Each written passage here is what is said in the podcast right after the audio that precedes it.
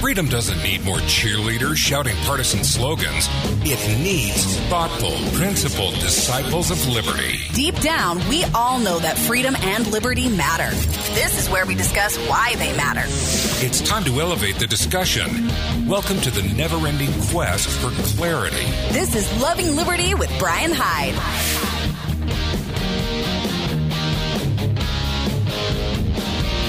Hey, welcome to the Loving Liberty Show. Oh, we got a great, great program ahead of us today. And in no particular order, some of the things we're going to be talking about is the impending ice age, which apparently started yesterday. Uh, I'll have some more details on that coming up in a few moments. Got a special guest joining me in the 8 o'clock hour. Matthew Larosiere will uh, be joining us from the National Firearms Policy uh, Center. I think I got that right. I, I may be, Matt, I'm sorry if I'm butchering the name. but uh, there's a lot going on Congress is talking about a lot of different things. It's a Firearms Policy Coalition. My apologies. FPC. Uh, Matt Larosiere will be joining us to talk about uh, universal background checks, red flag laws, high capacity magazine bans. Should be a, a very interesting conversation. Let's start with a little bit of humor, shall we? Although what I'm about to share with you would not result in a lot of humor in, in most households, Babylon Bee the headline says New app lets your spouse control the car with voice commands. I know you can you can sense the possibility here. Uh, so the Babylon Bee reports uh, a new app lets your spouse control the car with voice commands from the passenger seat. Whenever your spouse says things like, Why did you take fifth? It's a lot faster, or This way's a lot slower than my way, the car will instantly respond to their commands. Uh, backseat driver CEO Matthew Kyle said there was a ton of demand for this app. Spouses everywhere love making passive aggressive suggestions the entire time their husband or wife is driving around town. But despite their constant comments on your driving, the car doesn't respond to their helpful suggestions and advice. Well, no longer. Now their comments are just as effective as if they themselves were in the driver's seat. So here's how it works. Some of the specific voice commands programmed into the app include the following. If it hears the words, you're driving too fast, immediately makes the car slow to a crawl. You're driving too slow, causes the car to go as fast as physically possible. Take this other street. It's a shortcut only I know about. Makes the car take their strange route that's almost definitely not any faster. If it hears everyone knows parking's a lot better around the block, it makes the car skip all the perfectly good parking and drive around to their secret parking. Or if it hears, merge, honey, merge, it merges even if you slam into a semi truck. In early beta testing, the app received rave reviews from spouses in the passenger seat and horrid reviews from spouses in the driver's seat. I love it. uh, only because it's such a slice of life you know, I think I think the only thing I've seen that comes close was a few years back, man, quite a few years back, uh, The Onion. One of the original satirical websites uh, came out with a, a list of, of cars that are powered by road rage, and it was hilarious. I mean, some of the some of the things they came up with, you know, well, it's got uh, heated seats that especially heat up in the summer and are, are leaning forward at an uncomfortable angle. Um, gosh, what else? A, a, AM radio that only is tuned into uh, talk stations. but the names of the cars the, the Buick Umbrage, the Plymouth Fury, the Dodge Ramit. uh, okay. I guess I'm ready to get serious now. So let's talk a little bit about uh, what happened with the weather. Just a couple days ago, I was speaking with somebody who said, "You know, I can smell it. I can I can smell fall in the air." And I've kind of felt that too. You know, the leaves are looking a little tired. They're still green, but they're starting to they're they're, they're changing and the the cooler temperatures, the shorter days, shorter night or longer nights. Yeah, it's all starting to come together. But when I see, when I see a headline that says Old Farmer's Almanac predicts snowverload winter across much of the US, I'm getting a little concerned. And what really concerns me is day before yesterday, I know there was some snow on at least one of the high mountain passes uh, here in my home state of Utah. Yesterday, because there was rain falling everywhere, there was also snow falling on a number of the passes. I saw a couple of shots of Alta Ski Resort. Um, I'm not saying, you know, they had a good packed base of powder there, but it was white. It definitely looked like okay. That is not summer. that, that is whatever that is is the wet. It's it's the wet and white opposite of summer. But now the, I'm seeing the old Farmer's Almanac is forecasting rather portions of the U.S. will see a lot of snow for this coming winter. In fact, they're predicting what they call a wet and wild 2019 to 2020 winter in the northeastern U.S. Overall, shivers, snowflakes, and strong storms. I mean, come on, know, kind of come with winter, anyways, right? But they say the snow overload will impact northern states in the Midwest and West. Okay, so now they got my attention because that could include my state. The article says in the U.S., this winter will be remembered for strong storms, bringing a steady roof beat of heavy rain and sleet, not to mention piles of snow. The 2020 Old Farmer's Almanac is calling for frequent snow events from flurries to no fewer than seven big snowstorms from coast to coast, including two in April for the Intermountain region west of the Rockies.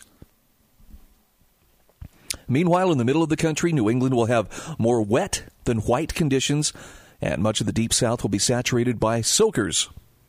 As winter rages, the tip of the iceberg will be Florida, the Gulf Coast, and Texas, which will bask in pleasant weather.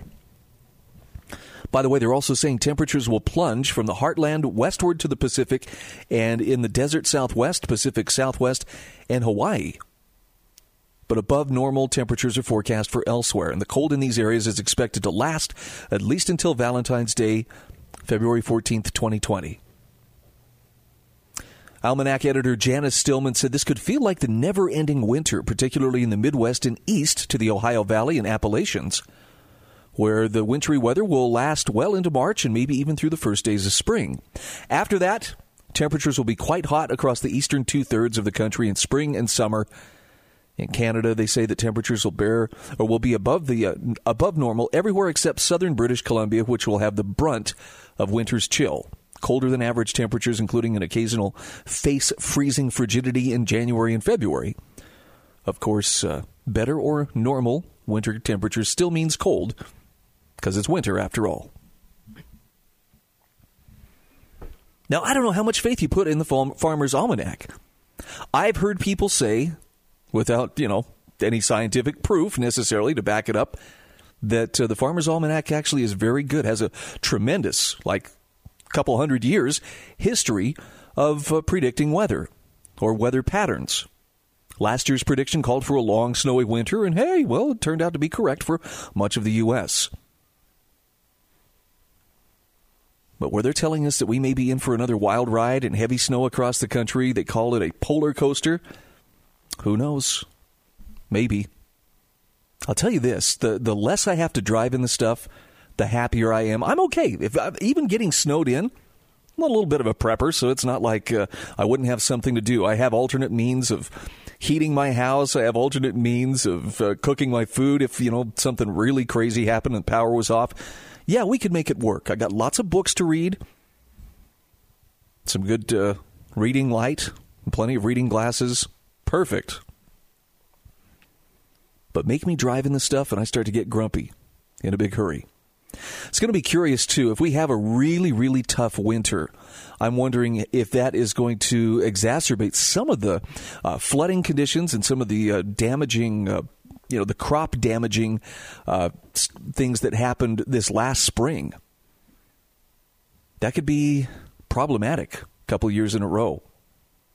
And then, of course, I'm you know thinking also in terms of well, and uh, by summer, as uh, the election season is really swinging into high gear, if it's a long hot summer, I think a lot of people are already going to be on edge. And so that could uh, that could make things a little more interesting too. Maybe we do want a bigger, heavier winter, a colder winter. If for no other reason that uh, it will force people to, uh, how do you say in America, chill out. Well, I'll post a, I'll post a link to this article in the show notes. You can check it out for yourself. I don't know how much faith to put in the Farmer's Almanac, but they're saying we're going to get a lot of snow. So, from a water standpoint, great. From a travel and uh, you know flooding standpoint, once it starts to melt, that that could get interesting. And I suppose time will tell. Here's what else we have coming up on the agenda. Found a great article here by a college student. This was published back in April, actually. My generation is blind to the prosperity around us. Just a nice little shift in perspective. Uh, we'll talk a little bit about. Uh, we're going to talk a little bit about vaping. I have a theory that uh, President Trump may have caught his son Barron with a vape pen, and that's why the FDA is now being ordered to uh, take certain flavor vapes off of the off of the market. Actually, we're going to talk about this from the standpoint of is this another place where government really needs to be intervening? Or is it something we could handle on our own? All this and much more coming up. This is the Loving Liberty Radio Network, and this is Loving Liberty.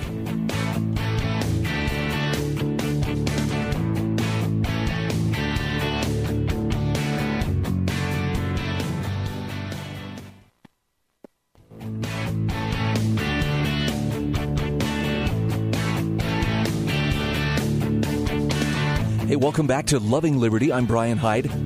By the way, 801 331 8116. 8116. Wait a minute. Sorry, I gave you the wrong number. Somebody's going to be getting a weird call. Hey, what was it? 801 331 8113. Good gravy, Hyde. If you're going to give people the number, give them the right number. Otherwise, there will be unexplained calls and perhaps a little frustration on the part of somebody else who wasn't expecting a call. So here's this incredible article about how my generation is blind to the prosperity around us. It's by a college student by the name of Alyssa Ahlgren. And I so enjoyed her take on this because it's not just the young people, it's I think we all become a little bit blind to what's going on around us and if you especially have found yourself struggling with I don't know, some kind of a first world problem, it can be really easy to forget how good you actually have it. It's hard to maintain that perspective. And I understand because, you know, challenges come up. Things throw us off kilter and we have to figure out a way to do something. So listen to how Alyssa Ahlgren sums this up. She says, I'm sitting in a small coffee shop near Nokomis trying to think of what to write about. She says, I scroll through my news feed on my phone, looking at the latest headlines of Democratic candidates calling for policies to fix the so called injustices of capitalism.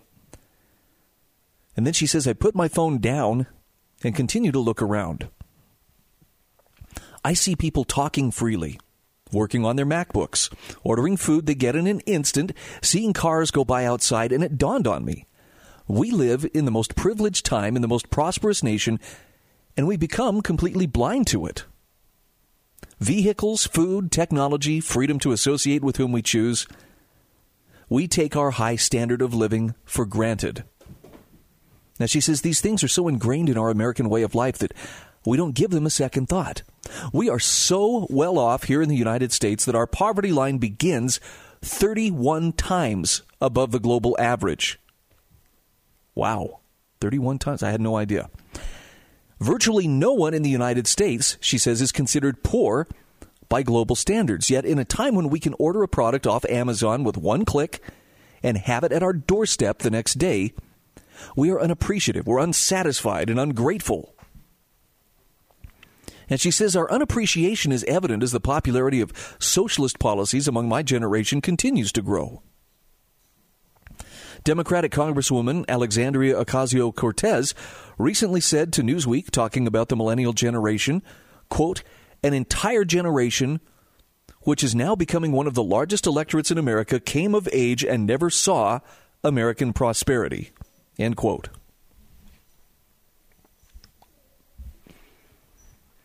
Now she says, never saw American prosperity. Let that sink in.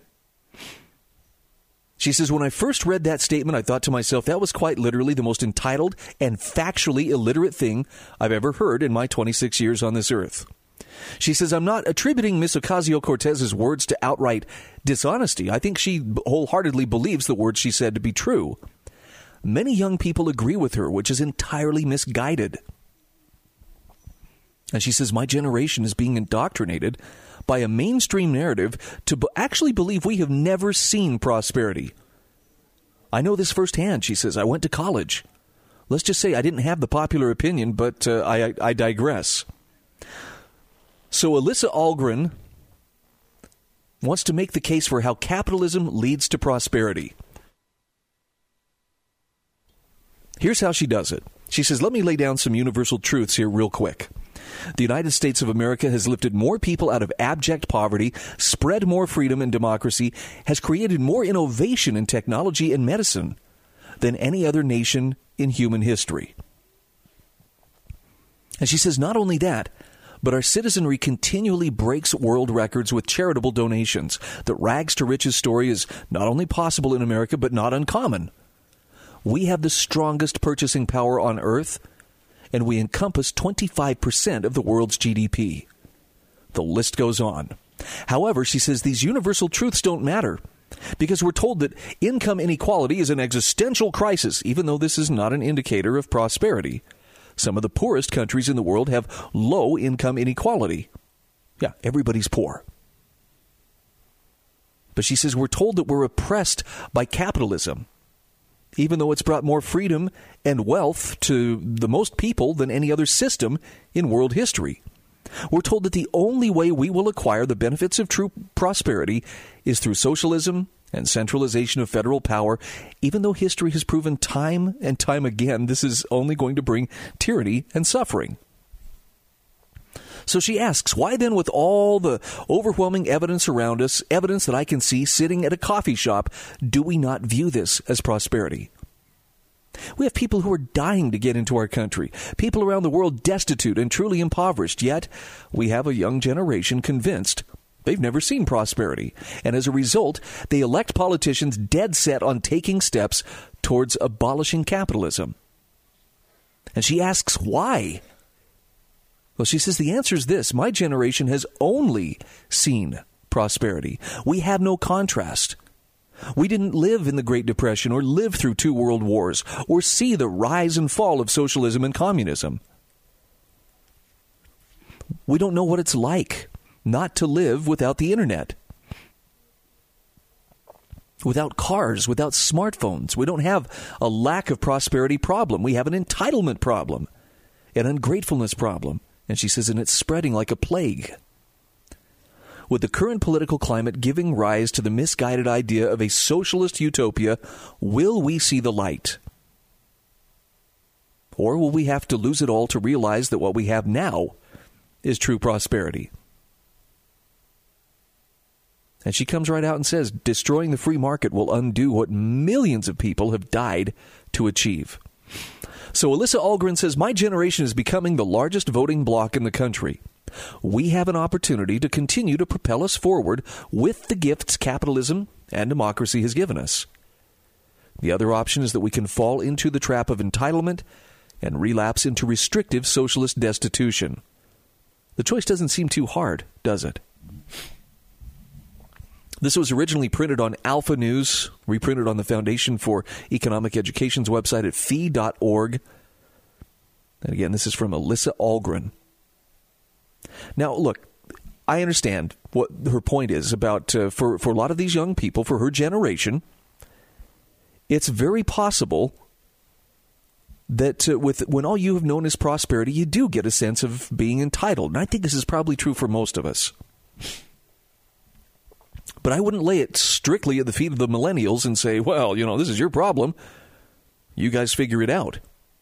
I think we all tend to uh, be prone to taking things for granted or at least being nonchalant about uh, about what it took to enjoy the standard of living and to build the kind of standard of living that most of us enjoy. It takes a little bit of effort and sometimes deliberate, conscious effort to really appreciate what you have. And she zeroes in on something here that's all too true. And unfortunately, you know, a lot of us have learned this the hard way. What's, what's the saying? You don't really appreciate what you have until it's gone or you're in danger of losing it. And by the way, it's not just in material things. So we're talking prosperity. I don't want to give the impression the most important things you'll ever have, you know, are sitting in your bank account or sitting in your garage or in a safe somewhere.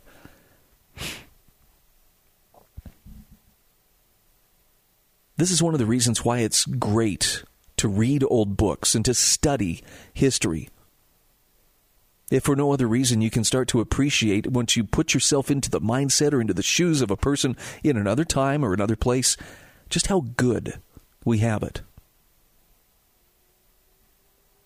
I can't take any credit for this, but uh, my wife has done a really good job of instilling a really good work ethic in my adult kids. And it does me a lot of good to see them not taking things for granted. When I see them do dishes or something like that, I'm realizing, hey, these guys get it. There's not some magical group of elves that comes and does the dishes. It's it's whoever steps up and takes responsibility. And all we have to do is put them in a dishwasher. How's that for prosperous?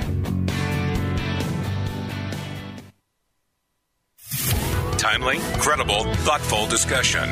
This is the Loving Liberty Radio Network.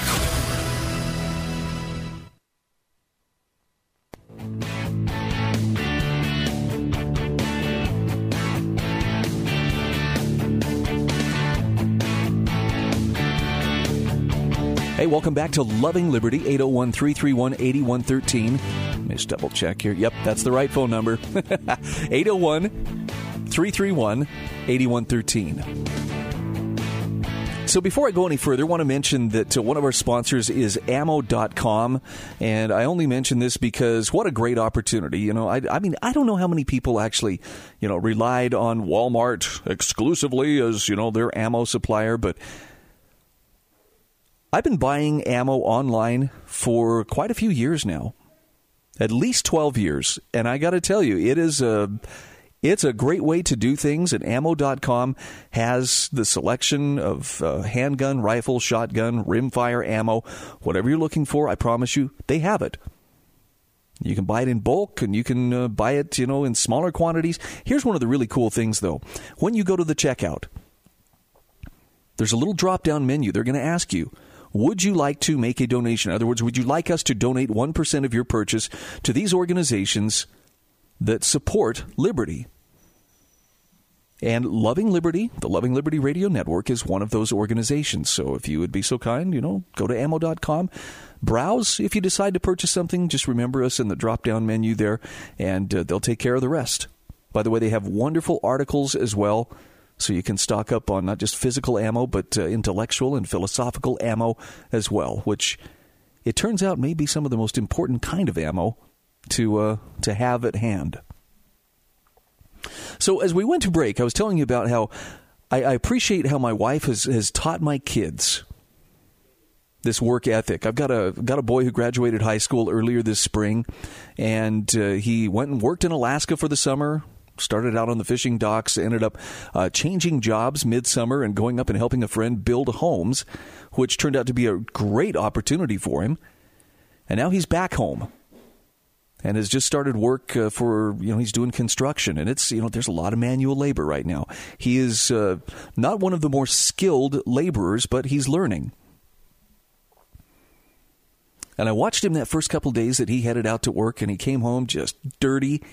He'd been using a shovel all day and i mean they worked him. He, he was like a walking sweat stain. And, uh, and this is when, when it was still hot. It was before winter set in yesterday. Anyway, I saw an article yesterday by Jon Miltimore from the Foundation for Economic Education about how fewer young people are working and why that's a problem. And I think I think the the function of uh, my my two sons, my two oldest boys, one just got back from a mission for our church. Boom, fell right into a job. He's working part time while he's going to school full time. I mean, no complaints. That's a hard thing to do. Going to school full time and, and working part time or full time is just not easy but kudos to him for doing it. My other boy, found work you know there's just there's a lot of opportunity. I think that's a function of where we live and the amount of growth and just uh, you know, one of the best economies in the country. But you know what's keeping a lot of people out of jobs especially young people? It's policies that make it more difficult to land their first job and this is where Jon Miltimore is coming from.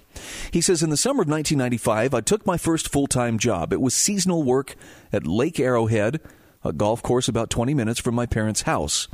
Now, he says, I couldn't drive legally, at least not yet. I was only 15. But a friend who had also applied, offered to drive us both if we got hired. And he says, and we did. That summer, he says, I worked 40 hours a week mowing lawns, repairing cart paths, and changing hole locations before sunrise. I was paid $5 an hour, 75 cents more than the federal minimum wage at the time, and was allowed to golf for free. Now, he says, I'm tempted to write how lucky I felt to have that job, but to be honest, I don't think I felt lucky at the time. Waking up at 5 a.m. is not a blast, especially for a growing 15 year old, and nine hour days began to feel pretty long after a few weeks. He says, to make matters worse, in my second week on the job, I crashed a $40,000 riding mower into a tree and bent the deck. He says, I was sure I was going to be fired, but I must have appeared sufficiently contrite because they didn't sack me. As for free golfing, he says I could barely enjoy it, partly because I was often too pooped to walk nine holes after work, and partly because I was a pretty lousy golfer at the time. But he says, looking back on things today, I can see that every I can see everything that I took from that job. I learned how to wake up early, punch a time clock on time, and drive a stick shift. I operated light machinery, received a crash course in landscaping and horticulture, and learned how to take orders and execute directions. He says at the same time, I took home a couple thousand dollars after taxes, improved my slice, and scavenged a few hundred golf balls from errant tee shots. Confession, he says, sometimes we'd hunt for golf balls in the woods in between weed whipping. Now, he says, I bring up my first job for a reason. Government data show that fewer and fewer young Americans are getting something important, and that is job experience. So let's talk about this trend of fewer young people in the labor force. The Bureau of Labor Statistics, or BLS, released data last week projecting the labor participation rate of younger people, this would mean people ages 16 to 24, to drop from 55.2% to 51.7% over the next decade. Now, a decade ago, the labor participation rate, basically the sum of employed workers divided by the working age population of this demographic, was, was 58.8%. A decade before that, it was 66%. So, to put that projection into perspective, a decade from now, the labor participation rate of young people will barely be higher than the period following the Great Recession, when the employment rate for younger people briefly fell below 50%. It dropped to 48.8%, a historic low. Now, there are various factors behind this labor trend. Not all of them are necessarily bad. A recent report published by the Brookings Institute states the trend is primarily driven by an increase in school enrollment and time spent on education related activities. And that would suggest, in contrast to stereotypes of lazy young people who just want to play video games, that many young people are simply choosing to invest more in their own human capital. This is not the only factor driving down youth employment, however. He says the BLS report cites displaced opportunities as another, as older workers fill jobs historically held by younger workers. Indeed, BLS data show the labor participation rate of each of America's three oldest demographics 55 to 64, 64 to 74, and 75 and older increasing over the next decade. So, Jon Miltimore said he spoke to economist Anthony Davies, and he said two policies in particular contribute to this generational employment shift. First, the Federal Reserve's low interest rates, while good news for borrowers, have reduced retirees' interest income to the point that many have been forced to re enter the workforce. Second, rising minimum wages make it more expensive for employers to take risks on young, untried employees.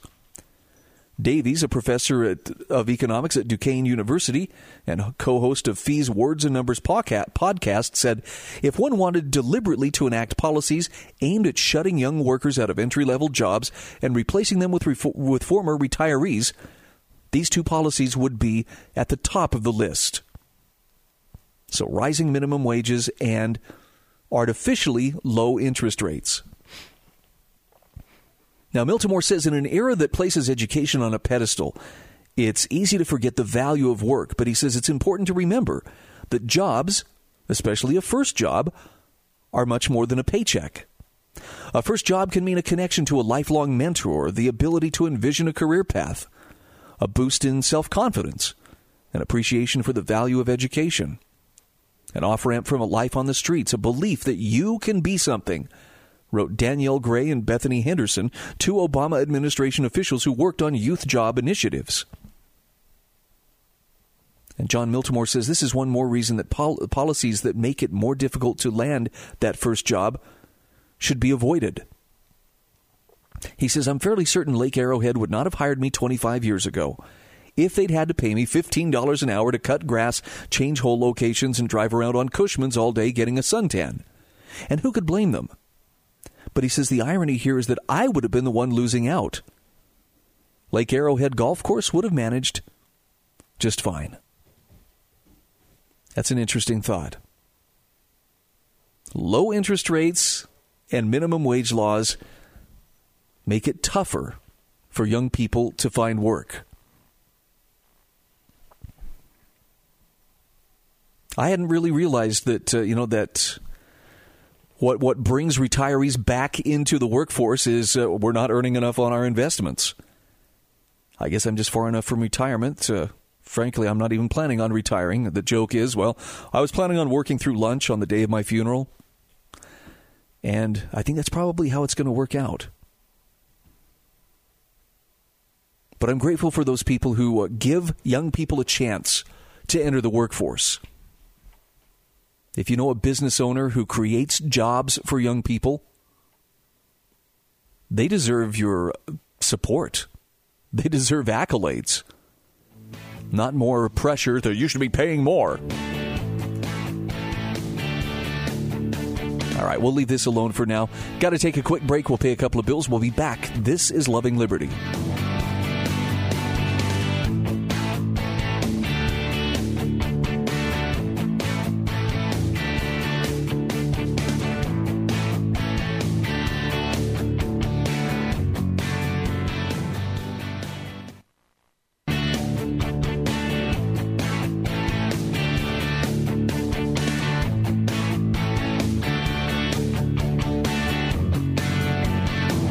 Welcome back to Loving Liberty, 801 331 8113. All right, let's talk about vaping. Now, I, I, as hard as I try, I'm still going to sound like I'm judging, or at least I feel like that. Maybe, maybe this is just my guilty conscience going, well, these people who vape. But I, I have a confession. I would rather be in the presence of a person who is vaping than a person who is smoking tobacco anytime. And it's not that I hate anybody, okay? So please don't get the idea that I'm I'm trying to put anybody down here, but I, I the tobacco smoke immediately makes my nose stuff up. I'm I don't know if I have an allergy or it's just something. I just, you know, the the hardest part about ever uh, doing anything in Vegas is where everywhere you go smells like cigarette smoke. You know, the casinos, yeah, everybody can smoke, it's fine. Vaping, I'm not trying to make the case it's good for you. But most of the people who I know who vape started vaping as a means of weaning themselves away from tobacco.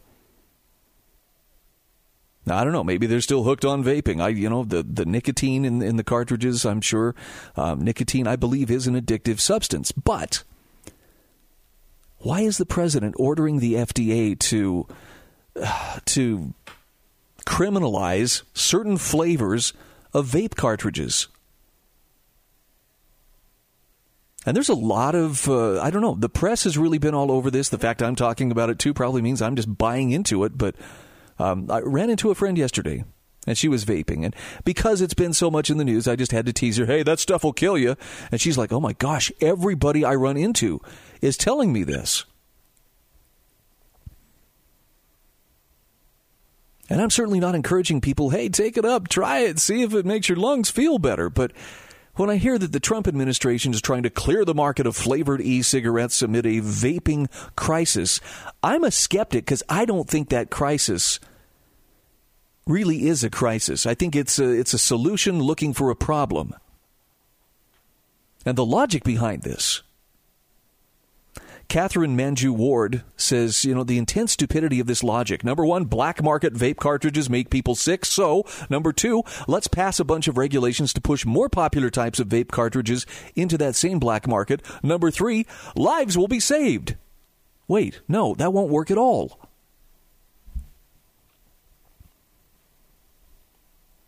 I don't know what the answer is, but more government doesn't really seem like like the right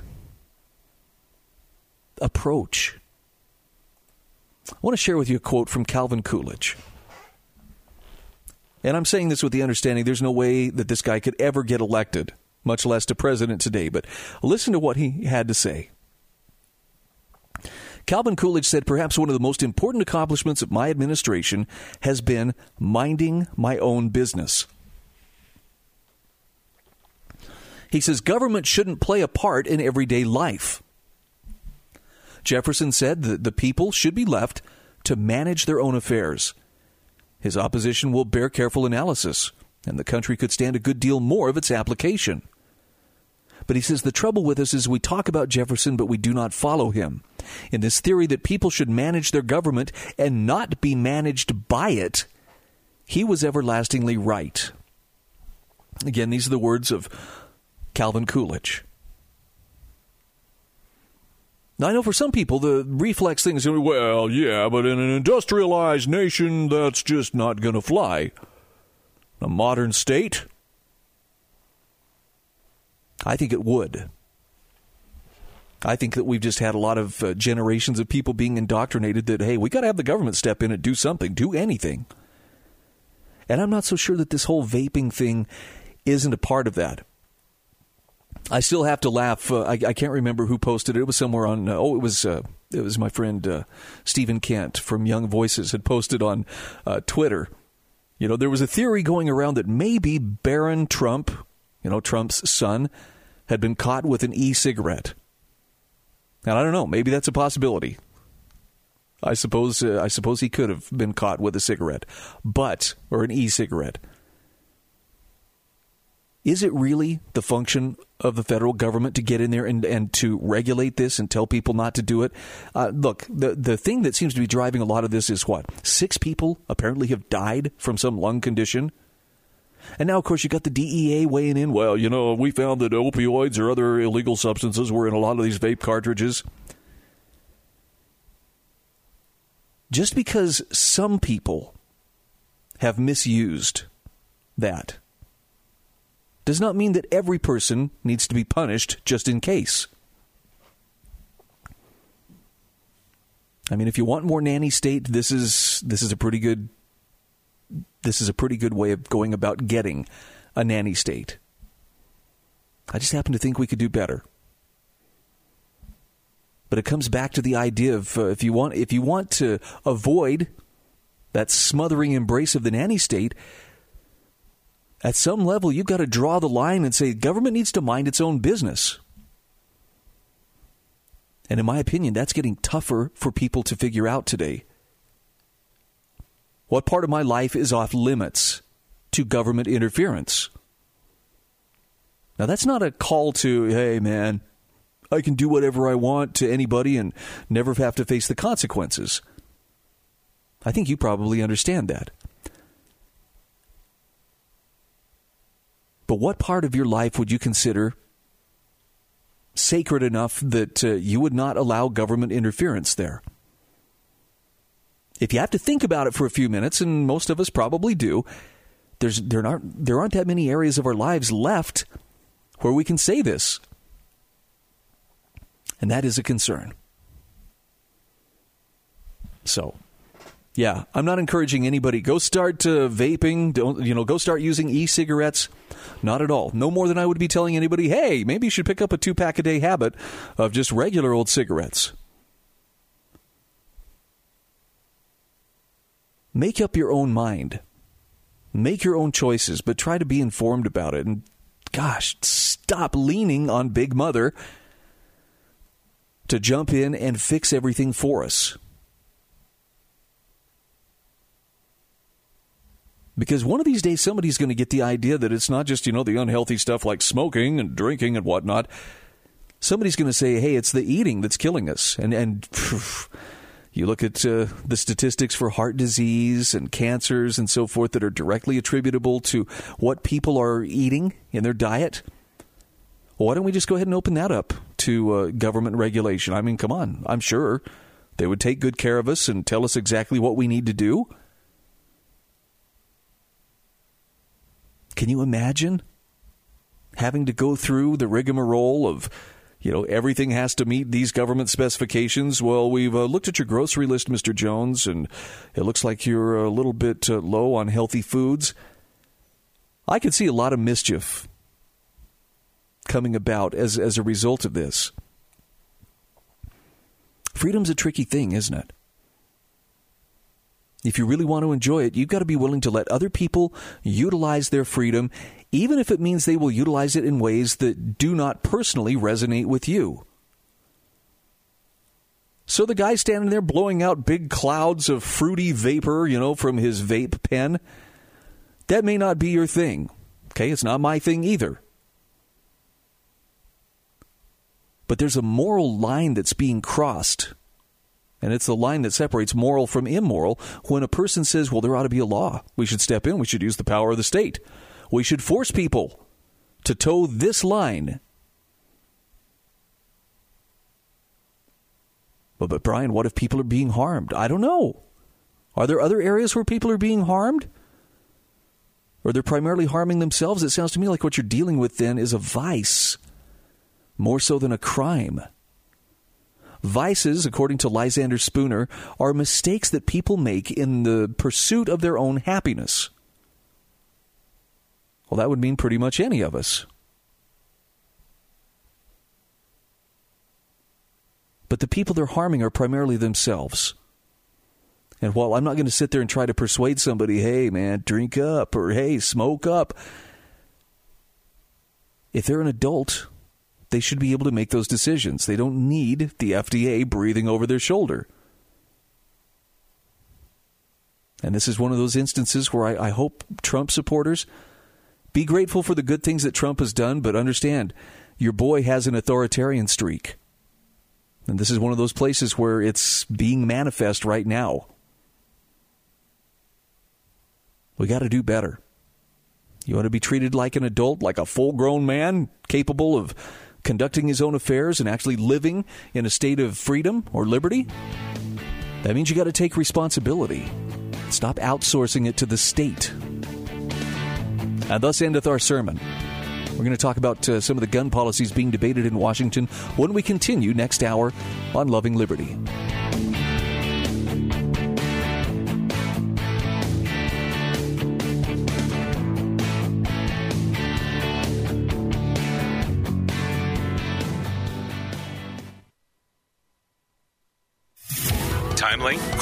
Thoughtful discussion. This is the Loving Liberty Radio Network.